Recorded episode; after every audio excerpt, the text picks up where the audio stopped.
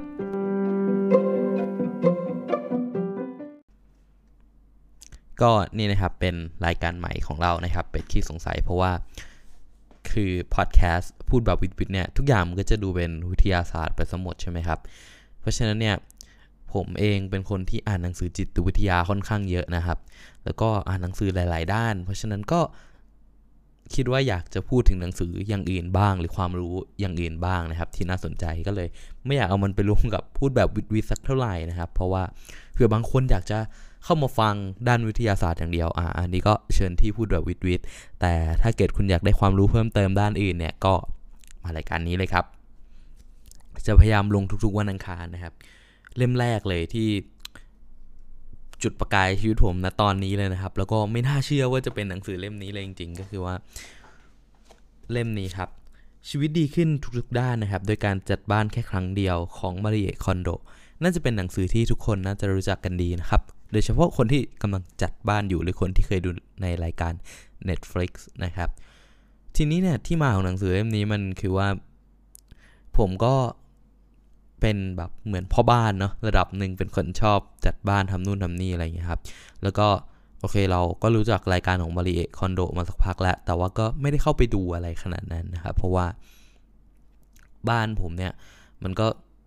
เรียกว่าไงอะตอนนั้นผมอยู่หอนะห้องผมมันก็ไม่เคยรกอยู่แล้ว เพราะเป็นคนไม่ค่อยสะสมอะไรนานอยู่แล้วครับ ก็เลยไม่มีของเต็มบ้าน ทีนี้พอ ย้ายจากหอเนี่ยกลับมาอยู่บ้านตัวเองจริง ๆ แล้ว ก็พบว่า เออบ้านเนี่ยมันไม่ได้สะอาดเหมือนหอเลย มันยังรกอยู่มันเรายังรู้สึกอยากจัดนู่นจัดนี่นะครับ แล้วก็เป็นคนชอบดูบ้านอยู่แล้วมีความฝันอยากซื้อบ้านของตัวเองนะครับ ก็สนใจการจัดบ้านขึ้นมา ก็เริ่มเข้ากลุ่มจัดบ้านครับ ก็เห็นบ้านหลายแนวหลากหลายแบบนะครับ จนมาเริ่มสนใจเรื่องราวของมาริคอนโดนะครับ เพราะว่าก็ได้เห็นรายการรายการหนึ่งที่มีหมู่บ้านในไทยนะครับเขาเอาคนที่ จบหลักสูตรการจัดบ้านของมาริคอนโดเนี่ยมาสอนให้กับลูกบ้านที่ซื้อบ้านที่หมู่บ้านนี้นะครับ ผมจำไม่ได้นะว่าหมู่บ้านอะไรแต่ดูผ่านๆผมก็เลยเออมันมันขนาดนั้นเลยเหรอน่าสนใจนะ ก็เลยลองไปดูรายการใน Netflix แล้วก็รู้สึกว่าตอนแรกรู้สึกเฉยๆครับเหมือนรายการจัดบ้านทั่วไปไม่ได้อะไรแต่หลาย ๆ แง่มุมที่ที่เราเห็นจาก Netflix ก็คือว่า เขาพยายามจะฉายให้เห็นถึงอารมณ์ที่คนที่จัดบ้านเนี่ย สื่อกับสิ่งของแต่ละอย่างที่เขาทิ้งไปนะครับ ตรงเนี้ยจริง ๆ ใน Netflix ผมว่าฉายให้เห็นน้อยมากเลย แต่ว่าผมสนใจตรงนี้ขึ้นมา เพราะว่าตอนแรกเรารู้สึกก็เวอร์แหละพูดตรงๆก็เวอร์ แต่ว่าลองมาดูกับตัวเองว่าแบบเออถ้าเราเหลือแต่ของที่เราชอบมันมันก็น่าจะดีนะก็เลยลองซื้อหนังสือเขามาอ่านดูนะครับ ปรากฏว่านะครับหนังสือเล่มนี้ครับ ภายใน อาทิตย์เดียว ปกติเนี่ยหนังสือเล่มเล็กแค่นี้ก็ภายในอาทิตย์หนึ่งนี่ก็ standard แต่ว่ามันเป็นอาทิตย์ช่วงสอบครับ ซึ่งปกติเนี่ยอาทิตย์ช่วงสอบผมผมจะไม่ค่อยติดหนังสือหรือว่าติดซีรีส์เลยนะครับ ก็คือจะพยายามสอบ แต่มาอ่านอาทิตย์ช่วงสอบว่าโอเค อ่าน chill ๆกะว่าสอบเสร็จเดี๋ยวจัดบ้านครั้งใหญ่อะไรเงี้ยแต่กลายเป็นติดติดมากครับ อ่านจนจบครับรวดเดียว 5 วันพยายามหาเวลาอ่าน นั่งรถอ่านทำทุกอย่างต้องอ่านเล่มนี้ครับ ทีนี้บทสรุปของเล่มนี้ที่ออกมานะครับ เราเข้าไปด้วย อคติอย่างหนึ่งก็คือว่าเราต้องการการจัดบ้านเท่านั้น อันนี้นับเป็นอคติเหมือนกันนะครับ แต่ไม่ใช่อคติในด้านเสีย แล้วก็รู้สึกว่าเออมันคงพูดถึงเกี่ยวกับการทิ้งของเป็นหลักนั่นแหละนะครับ จนได้เปิดอ่านก็พบว่าไม่ใช่เลยนะครับ หนังสือเล่มนี้ค่อนข้างจะมีความเป็น emotional พอสมควรนะครับ ก็คือค่อนข้างจะเป็นด้านของความรู้สึกนะครับ หลักการเนี่ยมันก็มีแต่ว่าอาจจะไม่ได้บ่งบอกในทางวิทยาศาสตร์แน่ชัด หรือว่าเด่นชัดอะไรอย่างนั้น หลักการการจัดบ้านก็ ล้วนแล้วแต่เป็นความรู้สึกของเราทั้งนั้นเลยนะครับ มันมันไม่ได้บอกว่า เออ คุณจะต้องวางนี้ตามหลักอินทิเลีย หรือว่าเป็นตามหลักงูเฮงอะไรอย่างนั้นนะครับ ทั้งหมดก็คือแล้วแต่ความรู้สึกของเราเลย จัดให้เป็นหมวดหมู่เท่านั้นนะครับ หนังสือเล่มนี้เนี่ย ก็จะมีทั้งหมดนะครับ แบ่งออกเป็น 5 บทย่อยนะครับ บทแรกของหนังสือเล่มนี้เนี่ย กล่าวถึงำไมพยายามเท่าไหร่บ้านก็ไม่เป็นระเบียบสักทีนะครับ บทที่ 2 ก็คือเริ่มต้นด้วยการทิ้ง บทที่ 3 ก็คือจัดตามหมวดหมู่ครับ บทที่ 4 จัดเก็บข้าวของเพื่อชีวิตที่เปล่งประกายนะครับ แล้วก็บทสุดท้ายเนี่ยเวทมนต์แห่งการจัดบ้านเป็นชีวิตได้อย่างมหัศจรรย์ บทที่หนึ่งเนี่ยเขาจะกล่าวเล่าเรื่องของคุณมาริคอนโดนะครับว่าชีวิตเขาเนี่ยเริ่มจัดบ้านมาตั้งแต่อายุยังน้อยนะครับ แล้วก็ลองไปจัด บ้านมาหลาย ๆ ที่โตมาก็ทำงานเกี่ยวกับด้านนี้ ก็พบว่า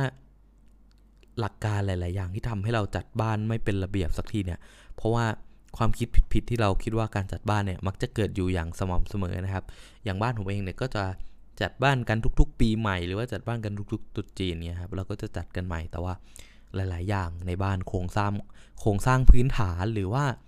ของที่มันอยู่เนี่ยมันก็ยังอยู่เหมือนเดิมนะครับ แต่แค่เราจัดให้มันเป็นระเบียบเรียบร้อยขึ้นนะครับ มันก็เลยเป็นเหตุผลที่ว่า เอ๊ะทำไมเราจัดตั้งกี่ครั้ง มันก็ไม่ไม่หยุดลกสักทีอะไรอย่างนั้นครับ ต่อมานะครับก็เป็นเรื่องเริ่มต้นในการทิ้งครับ จากอันแรกนะครับ จากบทแรกที่เรากล่าวถึงว่า เออทำไมของมันถึงยังลกอยู่ เพราะว่าคุณมารีคอนโดเนี่ยเขาบอกว่าการจัดบ้านเนี่ยคุณควรจะทำให้มันเป็นพิธีศักดิ์สิทธิ์นะครับ เป็น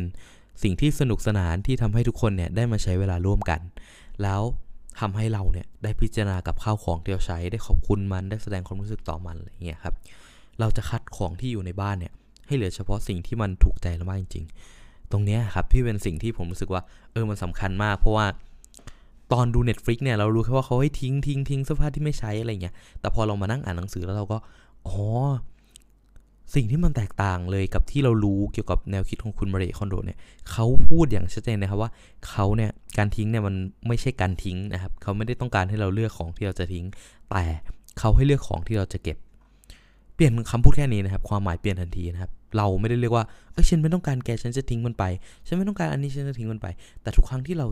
จับเลือกเสื้อผ้าของเราหรือจับเลือกสิ่งของเราเนี่ยให้เราดูว่าเออชิ้นไหนที่ ฉันรักแกมากจริง ๆ ฉันปล่อยแกไปไม่ได้นะครับ เหมือนเลือกคนรักเลยนะครับ เราไม่ได้เลือกที่จะทิ้งคนอื่นไปนะครับ แต่เราเลือกที่คนรักที่เรารักเพียงคนเดียวใช่ไหมครับ เราก็เลือกเก็บสิ่งนั้นเอาไว้ครับ มันจะเป็นสิ่งที่มีคุณค่าต่อจิตใจของเรานะครับ บางทีมันอาจจะไม่ต้องแพง ไม่ต้องเป็นของที่มีราคานะครับ แต่เราเก็บมันไว้เพราะมันมีคุณค่าต่อจิตใจของเรานะครับ เสร็จแล้วเนี่ยของที่เหลือเนี่ยเราควรจะทิ้งไปโดยอย่าใช้คำว่าเสียดายนะครับ เขาเขียนเอาไว้ว่าเราเนี่ย เก็บของที่อยู่ในบ้านที่เราต้องเห็นมันทุกวันเนี่ย อย่าเก็บเอาไว้เพียงเพราะคำว่าเสียดาย ให้เราเก็บเอาไว้ เพราะว่ามันกระตุ้นความรู้สึกของเราได้นะครับ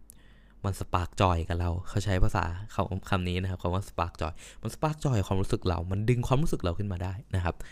เพราะฉะนั้นมันก็เลยต่างจากการเลือกทิ้งใช่ไหมครับ แล้วพอเราทิ้งของที่ไม่จำเป็นทิ้งไปเนี่ย บ้านของเราเนี่ยมันก็จะสะอาดขึ้นทันทีครับ มันก็จะมีของที่เหลือน้อยลง แล้วก็จะเริ่มจัดบ้านได้ครับ ของชนิดแรกนะครับ ที่เขาไว้ทิ้งในหมวดหมู่แรกก็คือเสื้อผ้าครับ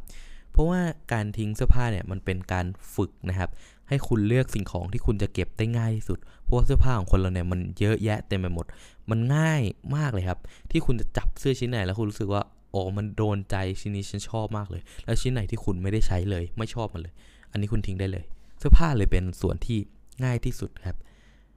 โดยเสื้อผ้าเนี่ย อันนี้ของผมเองนะครับ ผมก็เริ่ม ชัดเจนมากชัดเจนตั้งแต่เสื้อผ้าเลยครับ เพราะว่าพอผมไปเลือกเสื้อผ้าของตัวเองเนี่ย ถ้าใครฟังพูดแบบวิดวิดอีพีล่าสุดผมก็ได้เกรินเป็นบ้างแล้วนะครับ ว่าเสื้อผ้าของผมเนี่ยมันเป็นเสื้อผ้าที่ถูกใช้มา 5-6 ปี หรือไม่ก็ต่ำๆคือ 3 ปี แล้วก็เป็นเสื้อผ้าที่ผมไม่สามารถใส่ได้แล้วเพราะมันอ้วนครับ เสื้อผ้าที่เอามาใส่ เพราะว่าผมอ้วนขึ้นมากใช่ไหมครับเสื้อผ้าที่เอามาใส่เนี่ยมันก็เป็นเสื้อผ้าแบบ บางตัวเนี่ยหลักสิปีก็มีนะครับเพราะผมก็เอาสมัยลุงผมยังอ้วนหรือลุงผมเด็กๆอะไรเงี้ยเอามาใส่เป็นเสื้อผ้าโอเวอร์ไซส์มากๆนะครับหรือเป็นเสื้อผ้าที่ตอนตัวเองยังเด็กเลยก็มีนะครับ เพราะว่าเมื่อก่อนเด็กๆผมเป็นเด็กอ้วนนะครับแล้วที่บ้านก็จะชอบซื้อเผื่อโตเพราะฉะนั้นเสื้อผ้าผมทุกตัวเนี่ยแทบจะเป็นไซส์ผู้ใหญ่โตหมดเลยนะครับ ผมก็เอามาใส่ มันก็เป็นเสื้อผ้าเก่าๆนะครับโสมๆเสื้อผ้าอ้วนๆอะไรเงี้ยจนสุดท้ายผมได้มาจับมัน เชื่อไหมครับว่าเสื้อผ้าของผมเนี่ย เหลือไม่ถึง 1 ใน 10 ด้วยซ้ำครับของเสื้อผ้าที่ผมอยากจะเก็บเอาไว้ มันเหลือแค่ไม่กี่ตัวจริงๆ ที่ทำให้ผมรู้สึกใส่แล้วรู้สึกว่า เออเรามั่นใจเราอยากก้าวออกไปนอกบ้านหรือว่าแบบเราอยากพัฒนาตัวเองอีกครั้งหนึ่งอะไรเงี้ย สุดท้ายผมก็เลยโอเค เลือกไว้แค่ตัวที่ตัวเองรักมากจริง อาจจะไม่ถึง1ใน10 หรือบวกลบเล็กน้อยนะครับ แล้วหลังจากนั้นทำยังไง ผมพิจารณาก่อนว่าทุกวันนี้ผมชอบการอยู่บ้านหรือออกไปข้างนอก เพราะแน่นอนครับเมื่อเสื้อผ้าคุณเหลือหนึ่งในสิบเนี่ย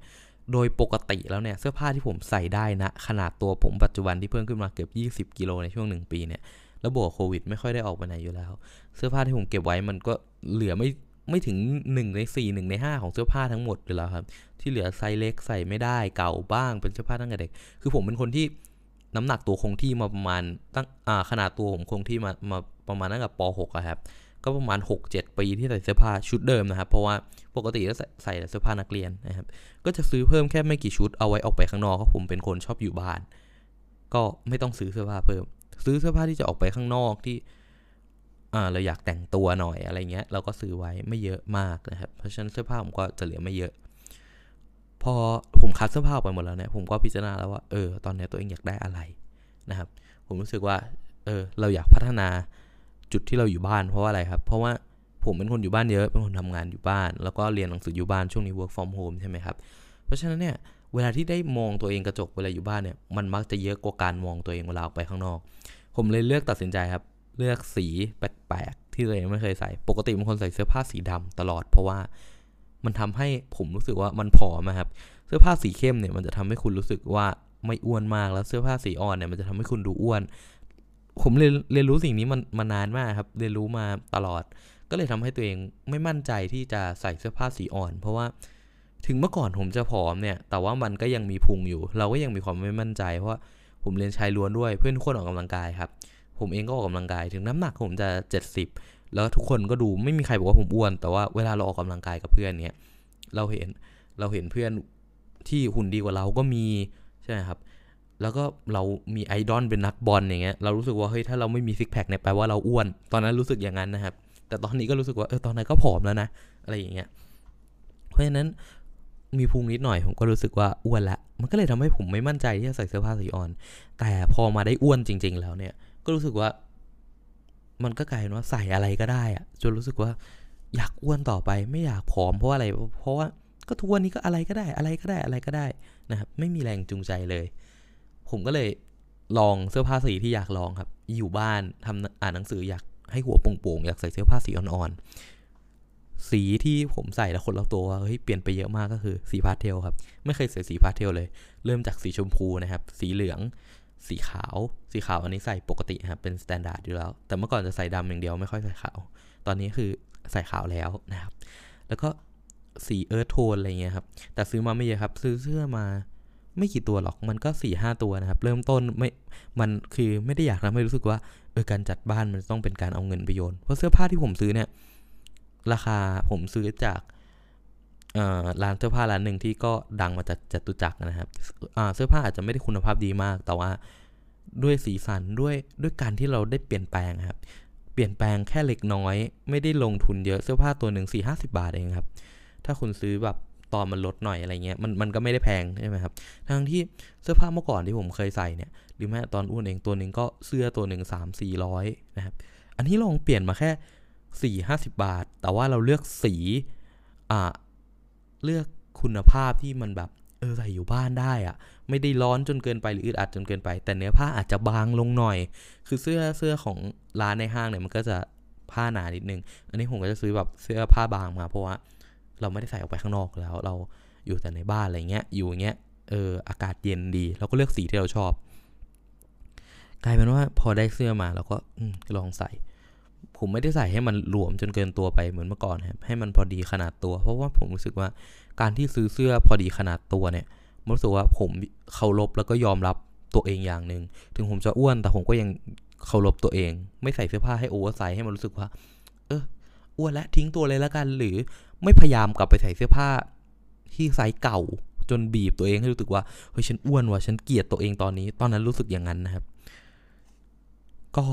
โอเคยอมรับตัวเองละ เราซื้อยอมรับจากไซส์ M กระโดดมา XL ยอมใส่ สุดท้ายครับพอใส่วันแรกรู้สึกว่า เออ ถึงเราจะอ้วนขึ้นอะแต่พอเรายอมรับตัวเองแล้ว การแต่งตัวของเราก็ยังกลับไปดูดีเหมือนเมื่อก่อนได้นี่นา เราก็ยังใส่เสื้อ XL ให้สีสันมันดูสดใส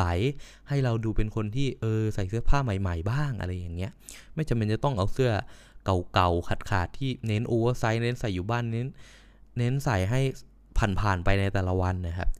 พอใส่แล้วมันก็รู้สึกว่าเออเรายังพัฒนาตัวเอง เรายังกลับไปอยู่ในจุดที่เราเราแข็งแรงได้เรายังกลับไปอยู่ในจุดที่รู้สึกดีกับตัวเอง คือตอนนั้นน่ะมันเป็น ช่วงเวลาที่แค่เปลี่ยนเสื้อผ้าไม่กี่ตัวลงเงินไม่ถึง 300 บาทเลยนะครับ มันทำให้ผมรู้สึกในรอบปีเลยนะครับว่าเฮ้ยกลับมาภูมิใจในตัวเองแล้วหรือตอนนั้นกลับกลับมารู้สึกหล่อแล้ว ตอนนั้นพูดอย่างนั้นเลย เพราะว่าตั้งแต่เริ่มมีพุงอะตั้งแต่น้ำหนักเริ่มเปลี่ยนไป ไม่เคยภูมิใจในตัวเอง ผมไม่ได้ว่าคนอ้วนนะครับ แต่คือหลาย ๆ อย่างนะครับ มันทำให้ผมปล่อยเนื้อปล่อยตัวมากเลยเสร็จแล้วหลังนั้นก็คือรู้สึกว่า เออ เราก็กลับมา เราก็ไม่จำเป็นจะต้อง ไม่ชอบความอ้วนของตัวเองนี่หว่า เราอ้วนเราก็หล่อนี่ อันอันนี้พูดจริง ๆ นะครับ ไม่ไม่ได้หมายความว่าคนอื่นจะมองผมหล่อแต่ว่าผมมองตัวเองเฮ้ยเราอ้วนเราก็ยังดูดีนี่เอออะไรอย่างเงี้ยเพราะฉะนั้นเราทำสิ่งที่ตัวเองอยากทำดีกว่า เมื่อก่อนนี่คืออ้วนแล้วก็รู้สึกว่าแบบ รู้แค่ว่า เออต้องออกกำลังกายยังไง คือเคยเป็นคนออกกำลังกายมาเยอะอยู่แล้วนะครับ ก็จะพอรู้ว่าเราต้องบอดี้เวทนะ เพื่อไม่ให้กล้ามเนื้อย้วยหรือว่าเออเราต้องฟิกตารางอย่างนี้อย่างนี้เพื่อให้เราไม่อ้วน ตอนนี้ก็คือไม่ครับ ผมปล่อยเลยครับ พอพอเราไปฟิกตารางจนเกินไปเนี่ยมันทำให้เราเนี่ยไม่มีกระจิตกระใจจะออกกำลังกายเลย ทั้งที่เมื่อก่อนย้อนกลับไปแค่ปีเดียวเนี่ยเราเป็นคนชอบออกกำลังกายมาก เราเป็นคนที่เดินทุกเช้าวันละ 3 กิโลได้สบายๆผมเดินจากวงเวียนใหญ่ไปโรงเรียนเทพศิรินเมื่อก่อนผมเรียนเทพศิรินตรงหัวลำโพงครับผมเดินได้ทุกเช้าเลยครับ ผมตื่น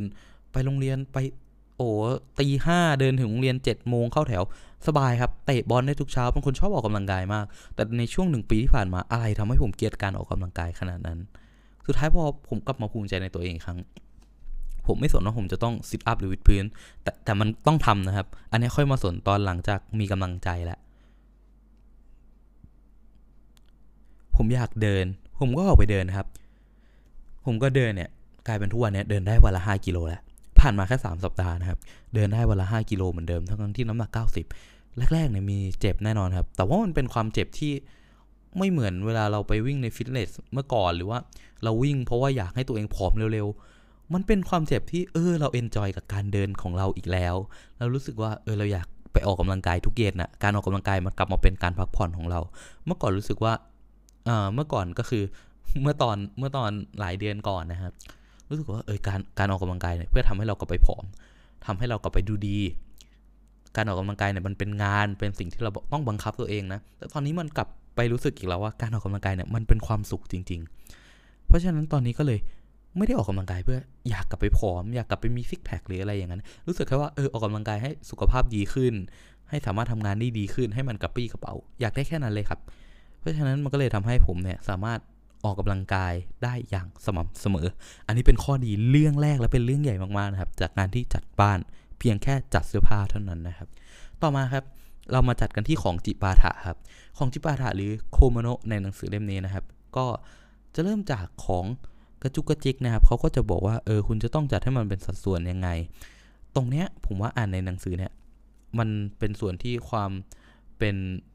ความรู้สึกเนี่ยค่อนข้างจะน้อยทีเดียวนะครับ แต่ว่ามันค่อนข้างจะยุ่งยากตรงที่ว่าอะไรครับ ความยากของของจิปาถะเนี่ยมันยากกว่าตรงเสื้อผ้าตรงที่ว่า หลายอย่างที่คุณเก็บเอาไว้ในบ้านเนี่ย คุณเก็บไว้เพราะอะไรครับ เผื่อใช้ เสียดายไม่อยากทิ้งเลย หลายบ้านนะครับ รวมถึงบ้านเองเนี่ยจะเก็บถุงเอาไว้เยอะมากๆเลย เดี๋ยวก็ต้องใช้จะได้ไม่ต้องไปซื้อเสียดายที่สุด อะไรอย่างเงี้ยเสียดายทุกอย่างนะครับเสียดายกล่องข้าวเสียดายนู่นเสียดายนี่เก็บเก็บเก็บผมคิดว่าทุกคนมีปัญหานี้ครับ และแน่นอนว่าพอเกิดจากความเสียดายเนี่ยเรารู้ตัวเองอยู่แล้วว่า เราอะไม่ได้มีความสุขกับของสิ่งนั้นอีก ถ้าเราจะตัดสินสิ่งต่างๆ จาก เพียงแค่ว่าเราจับมาแล้วเราสปาร์กจอยหรือเปล่าเราตัดสินใจได้อย่างรวดเร็วเหมือนกับตอนเสื้อผ้าเนี่ยของจิปาถะจริง ๆ มันง่ายมากนะครับแต่ที่มันยากเพราะอะไร เพราะว่าเราเสียตังค์ซื้อของพวกนี้มา แล้วมันเป็นของใช้ แล้วมันแทบจะไม่ได้หยิบจับบ่อยๆ มันทำให้เราเกิดความรู้สึกเสียดายครับ ทั้งที่บางอย่างเราไม่จำเป็นจะต้องเก็บไปเลย เพราะฉะนั้นเนี่ยของจิปาถะเนี่ยเราแยกพยายามนะครับ ถ้าเกิดคนที่อยู่บ้านกับครอบครัวเนี่ยให้สิ่งที่ง่ายที่สุดในการจัดก็คือว่ากำหนด safe safe zone ของแต่ละคนนะครับ หนังสือเล่มนี้เขาก็รู้นะครับว่าทุกคนจะต้องมีปัญหาที่ว่าสมมุติคุณอยากจะทิ้งกล่องข้าวเก่าๆแค่ไหนอะถ้าคุณแม่ของคุณไม่ยอมทิ้งอะมันก็จะต้องทะเลาะกัน ซึ่ง มันอาจจะไม่ใช่สิ่งที่ดีสักเท่าไหร่นะครับเขาก็ให้ทำการจัดโซนของแต่ละคนเอาไว้ครับ เช่นโซนของคุณอาจจะเป็นห้องของคุณโต๊ะทำงานของคุณ หรือว่าแบ่งโซนให้แต่ละคนเก็บของของตัวเองเอาไว้ แล้วตรงพื้นที่ส่วนกลางเนี่ยพยายามทำให้มันเหลือไว้เฉพาะของที่เราต้องใช้จริง ๆ อย่างเช่นโซนของผมนะครับ ก็จะเป็นโต๊ะหนังสือกันไกอ่าไม่ใช่กันไกเทปกาวเก่าๆนะครับ หรือแม้แต่กันไกลเก่าๆก็มีนะครับ ที่ผมไม่ได้ใช้กระดาษเก่าๆอะไรเงี้ยผมก็ทิ้งไปทั้งหมดนะครับ ผมเป็นคนทิ้งง่ายอยู่แล้วนะครับ แต่ว่าที่เป็นปัญหาคือผู้ใหญ่เนี่ยเขาจะคิดเรื่องของเงินละเอียดถี่ถ้วนกว่าเรา มันทำให้เขาเนี่ยยังเสียดายหลาย ๆ สิ่งไม่ว่าจะเป็นกล่องข้าวหรือว่ากระดาษที่เอามาใช้ reuse หรือแม้แต่ โดยเฉพาะถุงนะครับ ถุงเนี่ยจะเป็นสิ่งที่เกินบ้านมากบ้านผมเป็นคนเก็บถุงเยอะมากนะครับ วิธีจัดการของผมและหนังสือเล่มนี้นะก็คือว่า อันนี้อยู่ในส่วนเก็บแล้วนะครับ คือบอกก่อนว่าสิ่งหนึ่งที่ผมอาจจะไม่ได้ทำตามหนังสือเป๊ะๆคือผมเอามาอัดแอปใช้นะครับ เพราะว่าผมอยู่บ้านกับครอบครัว มันไม่สามารถเอาของทุกอย่างโยนออกมาแล้วทิ้งทั้งหมดแล้วจัดทีเดียว ผมก็จะแยกโซน เก็บเก็บเป็นของตัวเองก่อนเล็ก ๆ น้อยๆเสร็จแล้วเราค่อยมาจัดการส่วนกลางของบ้านที่ผมอาจจะช่ำชองนั้นอย่างผมเป็นคนทำอาหาร ผมรู้ว่าอะไรที่มันยังจำเป็นต่อครัว อะไรที่มันไม่จำเป็น และอันไหนที่มันไม่จำเป็นเนี่ย ผมก็จะเอาออกมาให้ครอบครัวผมเป็นคนเลือกว่า อืมจะเก็บอะไรเอาไว้ จะไม่เก็บอะไรเอาไว้ เราก็บอกข้อดีเอาไว้นะครับว่า เออ บอกเขาไว้ว่า เนี่ย ถ้าเกิดเราเก็บไว้เนี่ย แน่นอนมันไม่ได้ใช้เนี่ย เพราะผมรู้ผมเป็นคนทำอาหารอะไรอย่างเงี้ย มันไม่ได้ใช้ แล้วมันลกบ้าน แล้วพอลกบ้านมันทำให้เราเก็บกวาดยากนะ มันจะทำให้บ้านเราไม่สะอาดสักทีอะไรเงี้ย สุดท้ายเขาก็ค่อยๆ ย้ายของบางส่วนไปไว้ที่อื่นนะครับ ก็ทิ้งไปบ้างนู่นนี่นั่นนะครับ ก็ถึงมันจะไม่ได้ลดลงถึงขนาดที่เราคิดไว้นะครับ แต่ว่า 1 คือเราหลีกเลี่ยงการประทะกับคนในครอบครัวได้แล้ว 2 อย่างน้อยของมันก็ลดลงจริง ๆ นะครับ แล้วผมเองก็จะจัดโซนเอาไว้ พอเราเลือกทิ้งได้ไหมครับเขาบอกให้หนังสือเล่มนี้นะครับ แนะนำให้เราเนี่ยจัดเก็บของด้วยวิธีที่ซิมเพิลนะครับ ก็คือคุณไม่จำเป็นจะต้องซื้อกล่องหายากเป็นรูปลักษณ์เฉพาะส่วนของอีเกียหรือว่าใน อินเด็กซ์หรืออะไรที่มันจะต้องดูแบบโอ้โหหน้าตาอลังการงานสร้าง สร้างมาแบบแปลกแหวกแนวอะไรขนาดนั้น วิธีง่ายมากครับ หนังสือเล่มนี้แนะนำให้ใช้กล่องรองเท้าครับ กล่องรองเท้าเนี่ยใช้ได้กับทุกอย่างเลยครับ ไม่ว่าจะเป็นเสื้อผ้าของใช้จิปาถะหรือต่างๆนานานะครับ ก็คือให้ใช้กล่องรองเท้า แล้วก็เก็บของพวกนั้นเข้าไปนะครับ โดยหนังสือเล่มนี้เนี่ยแนะนำให้คุณเก็บเป็นแนวตั้งเท่านั้นนะครับ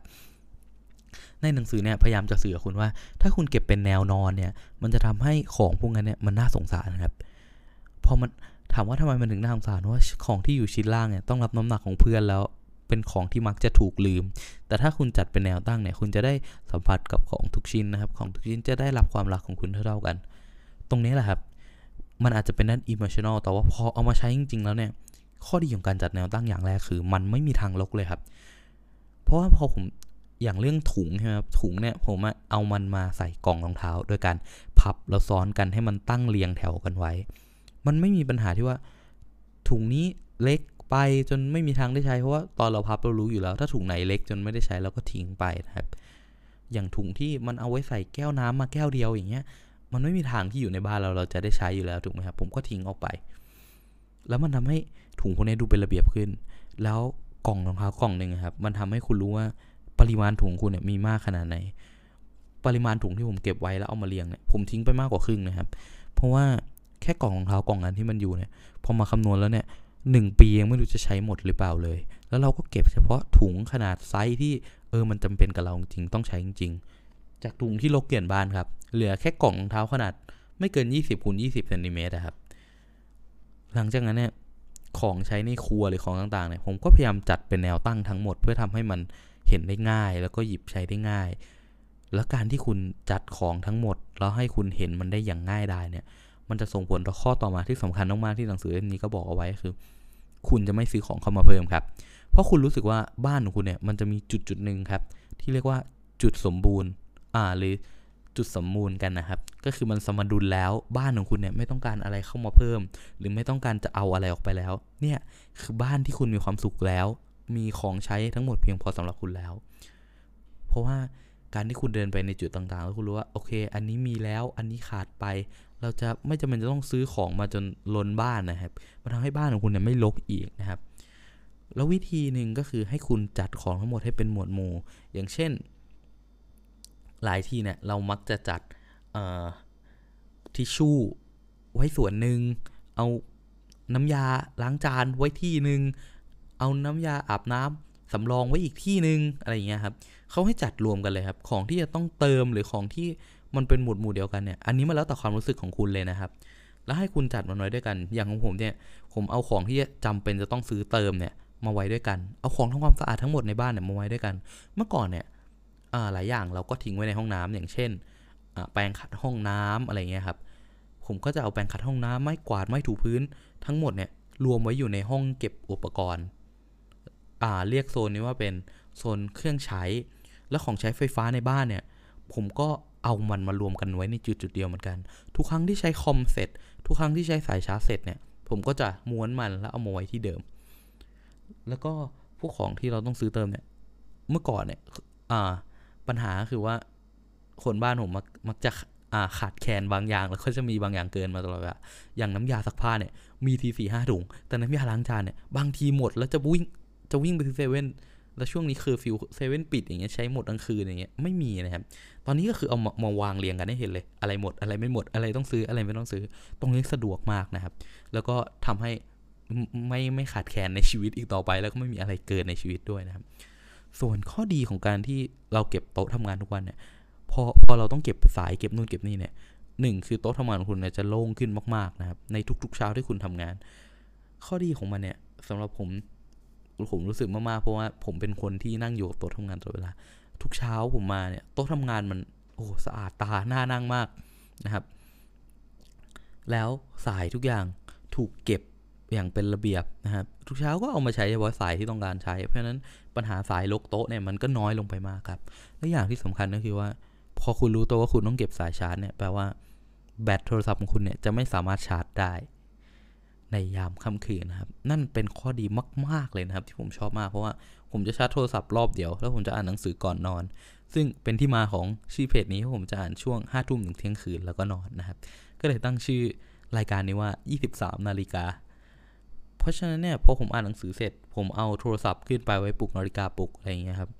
แน่นอนว่าผมจะไม่สามารถเล่นมันได้เพราะกลัวแบตมันหมด แล้วก็มันเหมือนเป็นการจริง ๆ มันก็ไม่หมดหรอกครับ แต่มันเหมือนเป็นการบอกตัวเองว่า ตอนเนี้ยหมดเวลาการใช้เครื่องใช้ไฟฟ้าแล้ว ตอนเนี้ยหมดเวลาการอยู่กับโซเชียลแล้ว หน้าที่ของเราคือเอนหลังแล้วก็นอน นี่ก็เป็นข้อดีมากๆนะครับของการจัดบ้านให้เป็นระเบียบที่ผมรู้สึกว่าตอนเนี้ยผมยังจัดบ้านไม่เสร็จหรอก คือผมพยายามทำรวดเดียวนะครับ แต่คำว่ารวดเดียวของหนังสือเล่มนี้เขาก็บอกไว้นะครับว่ามันต้องใช้เวลาประมาณ 6 เดือนในการจัดทุกอย่างให้เข้าที่ ตอนนี้สิ่งที่เข้าที่สำหรับผมก็คือ ของใช้ส่วนกลางนะครับ ครัว โต๊ะกินข้าว แล้วก็โต๊ะทำงานของผมเอง จากตรงนี้ที่ผมได้สัมผัสกับตัวเองก็คือว่าชีวิตเปลี่ยนไปเยอะมากครับกลายเป็นคนที่มีระเบียบโดยไม่รู้ตัวนะครับ เมื่อก่อนเนี่ยคุณคุณลองคิดภาพไหมครับว่า คุณเป็นคนทำงานเสร็จดึก ๆ คุณเป็นนักเรียนคนหนึ่งอายุ 20 เป็นเด็กผู้ชายอย่างเงี้ยคุณทำทุกอย่างเสร็จอะคุณจะมานั่งเก็บสายไฟเทีละเส้นแล้วค่อยๆม้วน ค่อย ๆ เก็บมันแล้วลง กล่องทุกวันไหมไม่มีทางใช่ไหมครับ แต่พอได้ลองแล้วเนี่ย keyword ของหนังสือเล่มนี้ที่บอกเอาไว้ก็คือว่า ถ้าคุณจะจัดบ้านให้มันไม่รกอีกต่อไป คุณอย่าใส่ใจกับการหยิบมันออกมาใช้ แต่คุณต้องใส่ใจและให้ความสำคัญกับการเก็บมัน ทุกอย่างให้มันเก็บง่ายที่สุด แต่ไม่จำเป็นจะต้องหยิบใช้ง่าย เพราะว่าของที่คุณอยากจะใช้มันเนี่ยไม่ว่ามันจะลำบากแค่ไหนเนี่ย คุณก็จะไปหยิบมันมาจนได้อยู่ดี แต่ถ้ามันเก็บลำบากเนี่ย ความขี้เกียจของคุณเนี่ย ก็จะทำให้คุณไม่สามารถเก็บมันได้ หนังสือเล่มเนี้ยเขาบอกว่า ไม่ว่าคุณจะเป็นคนที่ซกบกขนาดไหนหรือไม่มีระเบียบขนาดไหนเนี่ย ถ้าคุณจัดบ้านอย่างถูกวิธีนะครับ บ้านของคุณก็จะไม่รกอีกต่อไป ซึ่งคำว่าจัดบ้านอย่างถูกวิธีเนี่ย เราไม่เคยได้ยินใช่ไหมครับ เราไม่เคยได้ยินวิธีการจัดบ้านเลยว่า เอ๊ะมันมีหลักสูตรด้วยเหรอ เอ๊ะมันมีรูปแบบตายตัวด้วยเหรอ ถ้าไม่ใช่การจัดเฟอร์นิเจอร์หรือว่าการใช้อินทีเรียอะไรเงี้ยครับ หมายถึงว่าการจัดบ้านที่คุณใช้อยู่ในทุกๆวันนี่แหละ มันไม่มีสูตรตายตัวอยู่แล้ว คุณแค่เก็บทุกอย่างให้มันเข้าที่ แต่ว่าหนังสือเล่มนี้ได้บอกกับคุณครับว่า ที่ของของแต่ละชิ้นเนี่ยมันคือตรงไหน มันควรจะมีที่ของมัน มีเพื่อนของมัน มีทุกอย่างที่อยู่กับมัน อันนี้ก็เป็นข้อดีนะครับ ที่ผมได้เจอกับตัวเอง ภายในระยะเวลาหนึ่งเดือน โต๊ะทำงานไม่เคยลกอีกเลย แล้วก็ออกไปออกกำลังกายได้ทุกวันนะครับ ไม่มีข้ออ้างให้กับตัวเองอีกเลย ชั้นหนังสือหน้ามองขึ้นเยอะมากนะครับ แล้วก็รู้สึกว่าของชิ้นต่างๆอะ มันให้ความรักกับเรามากขึ้น เพราะว่าเมื่อก่อนเนี่ยเราทำงานเสร็จใช่ไหมครับเราก็ตั้งโน้ตบุ๊กเอาไว้ เพราะเช้ามาเราก็ใช้อีก แต่ทุกวันนี้ผมจะเก็บโน้ตบุ๊กเอาไว้เป็นช่องเสียบเลยครับ ใช้งานเสร็จเก็บทุกอย่างให้เรียบร้อย แล้วรู้สึกว่าทุกครั้งที่เราเปิดมานะครับ อันนี้อาจจะเป็นด้านความรู้สึกล้วนๆเลยครับ แล้วรู้สึกว่าของทุกชิ้นมันสดใสอะของทุกชิ้นมันพร้อมจะทำงานนะเพราะมันได้พักผ่อนอย่างเต็มที่ อันนี้หนังสือเล่มนี้เป็นคนบอกผมเองนะครับ ตอนแรกแน่นอนผมไม่เชื่อครับ แต่ว่าพอมาลองทำจริง เอ้ยมันจริงด้วยอะทุกอย่างมันดูสดใส เราดูสดใสในการหยิบของขึ้นมา อันเนี้ยผมรู้สึกว่าหนึ่งเลยครับ ถ้าเรามองในด้านของการใช้งานจริงก็คือว่า ในเมื่อเราเก็บของทุกอย่างเข้าที่ตลอดเวลาเนี่ย มันทำให้ของพวกนั้นฝุ่นไม่จับครับ และการที่ทำให้มันฝุ่นไม่จับ มันก็ดูสดใสขึ้นมา และการที่เราได้หยิบมันออกมาแล้วก็เปิดมันใหม่ มันเหมือนเราได้แกะของใหม่ทุกเช้าครับ มันก็เลยทำให้เรารู้สึก fresh รู้สึกเหมือนได้ refresh ตัวเองเพราะว่า โต๊ะทำงานของเรามันไม่ใช่โต๊ะที่ถูกตั้งโน้ตบุ๊กเอาไว้มานั่งปุ๊บเปิดคอมทำงานเรียน ถูกเอาของทุกอย่างวางไว้ เป็นที่ไว้สำหรับทำงาน แต่ว่าทุกเช้าที่เราตื่นมาเนี่ยเราเหมือนได้รีเฟชตัวเองว่า อ่า ฉันกำลังจะเรียน ทุกคืนก่อนเข้านอน ฉันได้ทำงานของฉันวันนี้จนเสร็จเรียบร้อยแล้ว นั่นเองครับ นี่ก็เป็นหนังสือที่ผมเอามาแนะนำเป็น EP แรก เพราะว่าเป็นหนังสือที่ประทับใจที่สุดเล่มหนึ่งของปีนี้เลยนะครับ ก็ถ้าคุณชอบก็อย่าลืมกดแชร์ไปให้เพื่อนของคุณฟังบ้างนะครับ หรือว่า ถ้ามีความคิดเห็นยังไงก็แสดงความคิดเห็นไว้ใต้โพสต์นี้ได้เลยนะครับ วันนี้ผมขอลาไปก่อนครับ สวัสดีครับ